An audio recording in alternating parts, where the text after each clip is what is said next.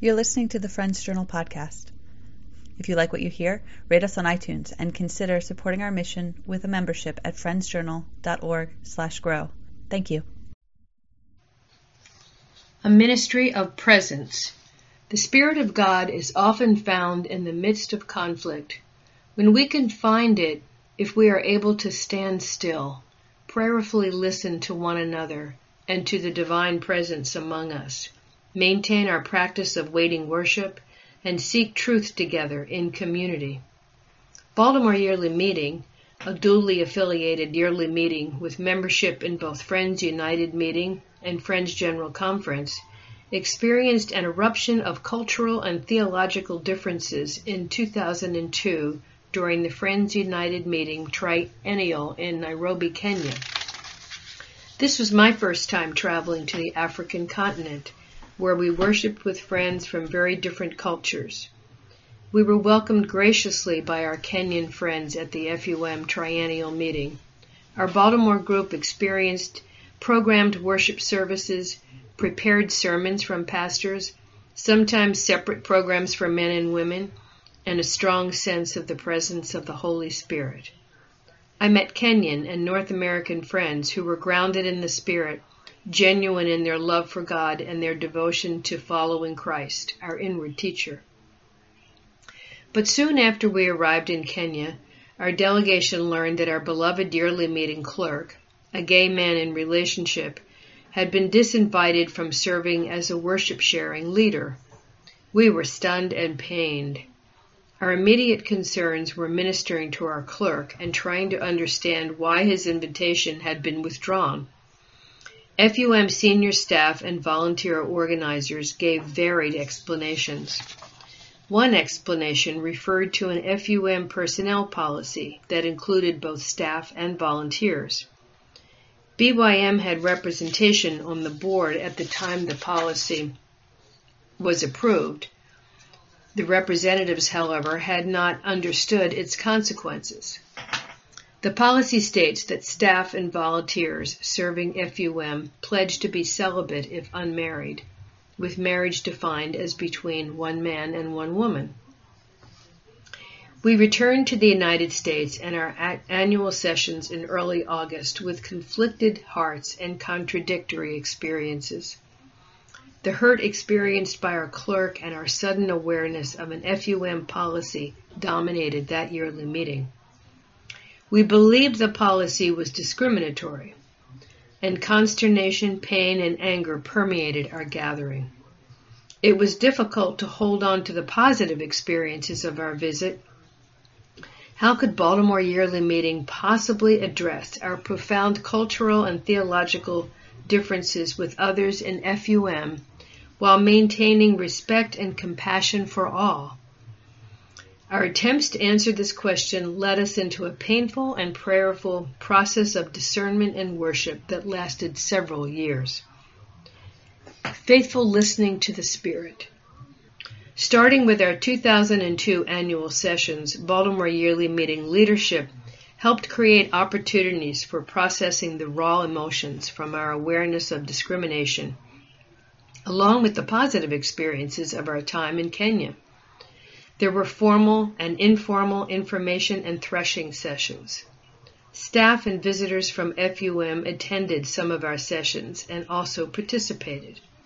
Friends engaged to learn more about our experiences and the origins of the controversial personnel policy. Opinions and reactions varied within our yearly meeting. We discovered that BYM and several of our monthly meetings were not in unity around issues pertaining to same sex relationships. We were in unity, however, to support our clerk. But what did that support mean? Some friends wanted to disassociate from FUM completely. Others wanted to withdraw funds and still others wanted to stay engaged and work on these differences while remaining in relationship. How could we wage peace in the wider world if we were unable to engage peacefully with our own family of Quakers? Many of our lesbian, gay, bisexual, transgender, queer friends urged us to remain connected to FUM as a witness to the truth we have experienced. We struggled to remain faithful to expectant, waiting worship. No unifying light was revealed to us for two years. The Spirit breaks through. Finally, a way forward emerged during the annual sessions in 2004. During a meeting for worship with a concern for business, it seemed that a powerful experience of unity was present. A darkness was lifted from our collective hearts. We arrived at this clearness by eventually being able to engage in deep listening to the Divine Spirit, the inward teacher, the Christ within, for ourselves and each other.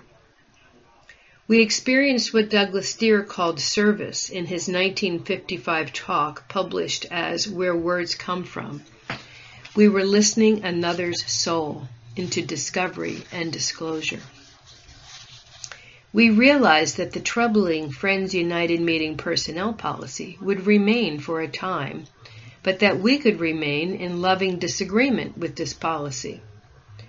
We felt led to be faithful to this clarity by remaining part of FUM with our witness to inclusivity. Our representatives to the FUM General Board were charged with carrying that message. We also acknowledge the brokenness of our relationships with FUM and discerned a call to revive a practice of traveling in the ministry with the goal of knowing one another in that which is eternal. A minute was approved, which stated these intentions. Funds for the FUM operating expenses were budgeted. Nine months later, we approved sending these funds to FUM asking that they be restricted to covering intervisitation and a conference on sexual and gender diversity. A deeper message revealed. Forwarding the money to FUM for intervisitation brought us a sense of relief. The pain we had experienced for several years had been palpable. Now there was a way forward, or so we thought. The check with our restricted donation was returned.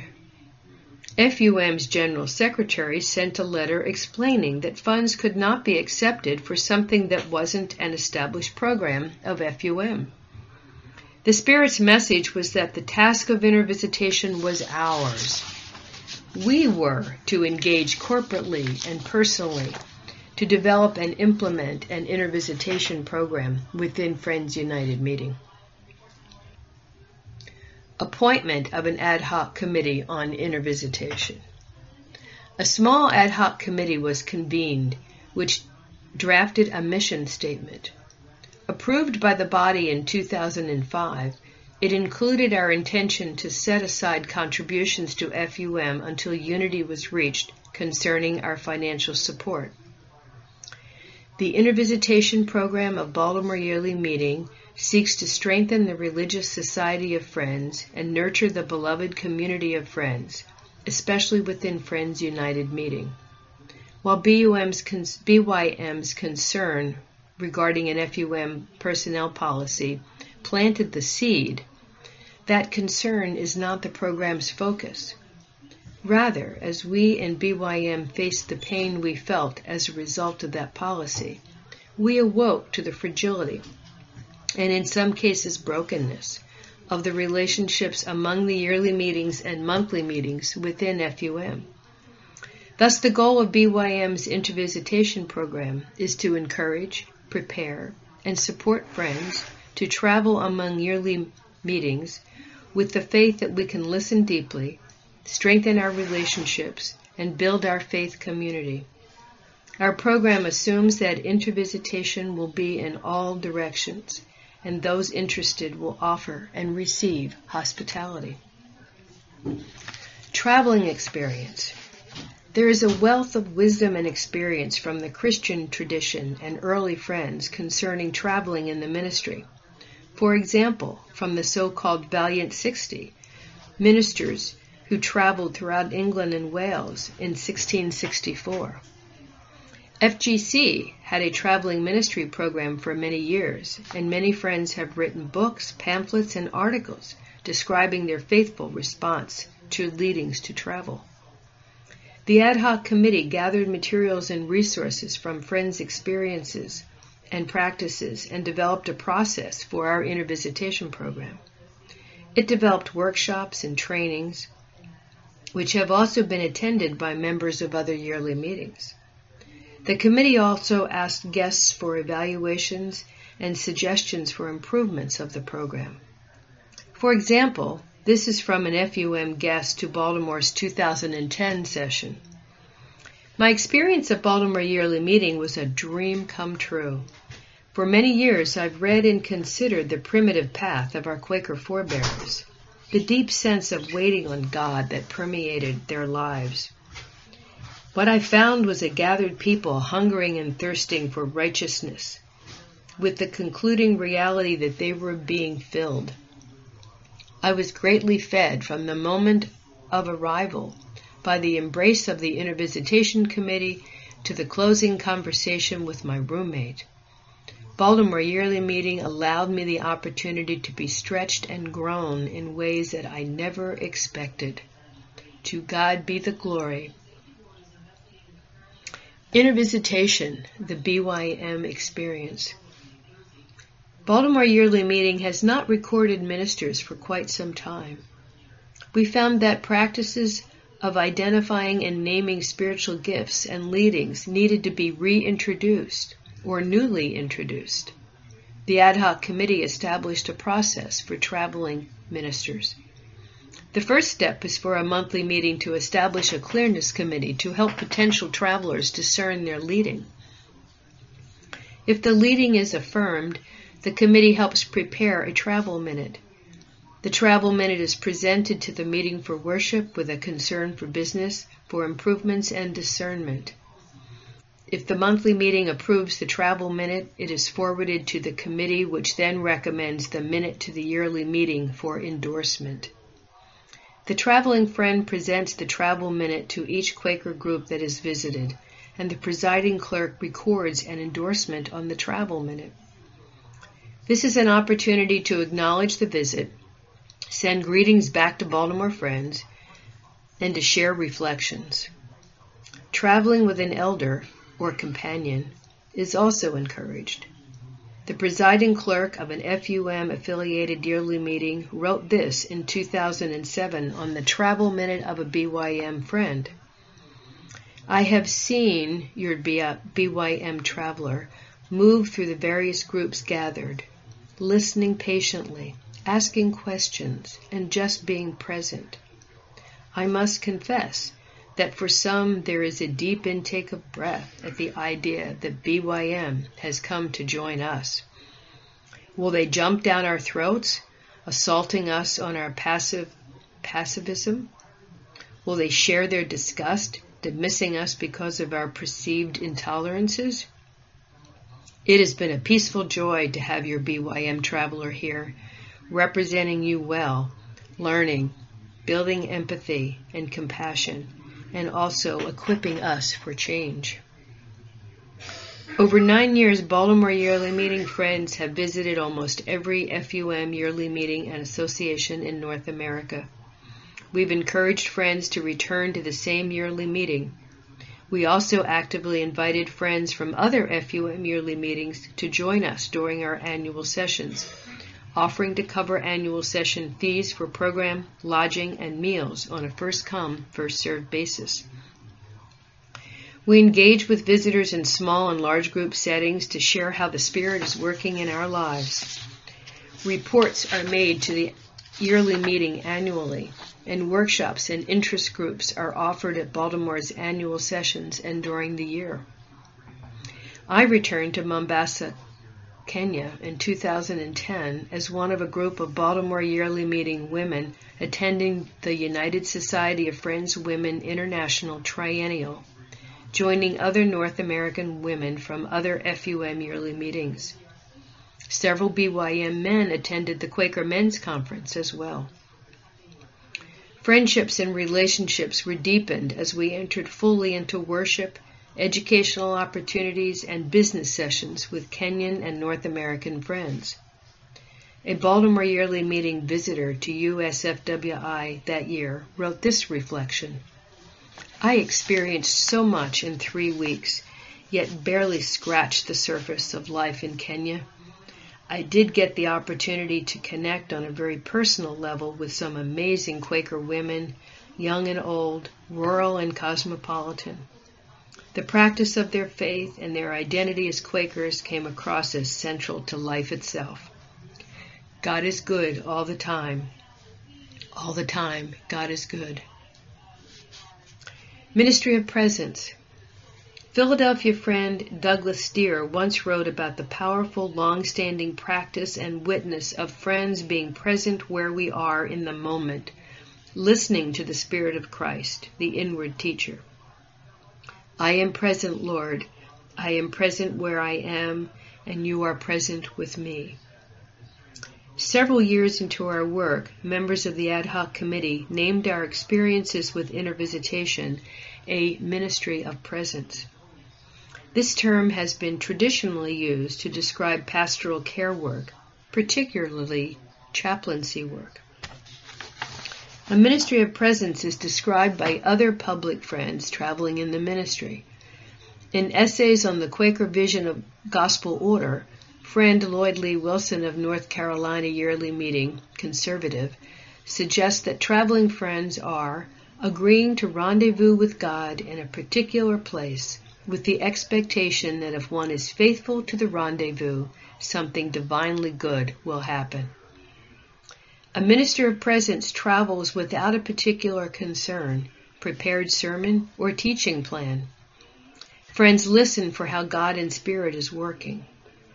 In a pamphlet titled Spreading the Fire, New England Yearly Meeting friend Debbie Humphreys reminds us that early friends embarked upon an experiential path that transformed them, refining corporate worship and business practice, practices rooted in the personal and corporate experience of immediate guidance of the divine.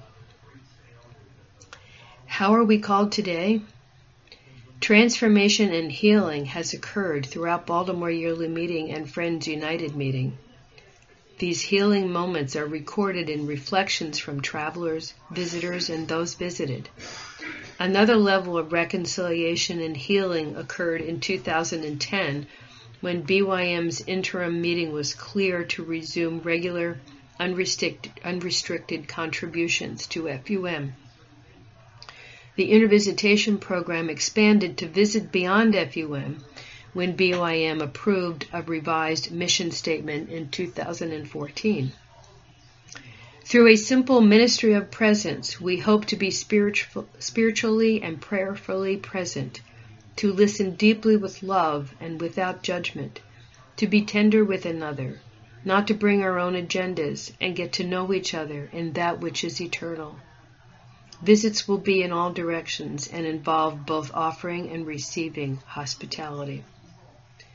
We have much to learn about naming and supporting gifts of ministry, creating accountability in love, and eldering and companioning one another in public ministry. Knowing that early friends went before us and many contemporary friends are renewing these practices is an anchor for us. As one friend discovered, the peace work I do is through the Intervisitation Committee. These practices of traveling with a ministry of presence are an important aspect of the future of the Religious Society of Friends. Will we walk together on this journey? Joan Dyer Liversidge, a member of Sandy Spring, Maryland meeting, has traveled among Friends United meeting friends since 2002 and serves on the Intervisitation Working Group. This summer, she traveled as a minister of presence to the annual sessions of Evangelical Friends Church Eastern Region, Indiana Yearly Meeting, and Intermountain Yearly Meeting. The piece you just heard was produced by Friends Journal. Friends Journal's mission is to communicate Quaker experience in order to connect and deepen spiritual lives.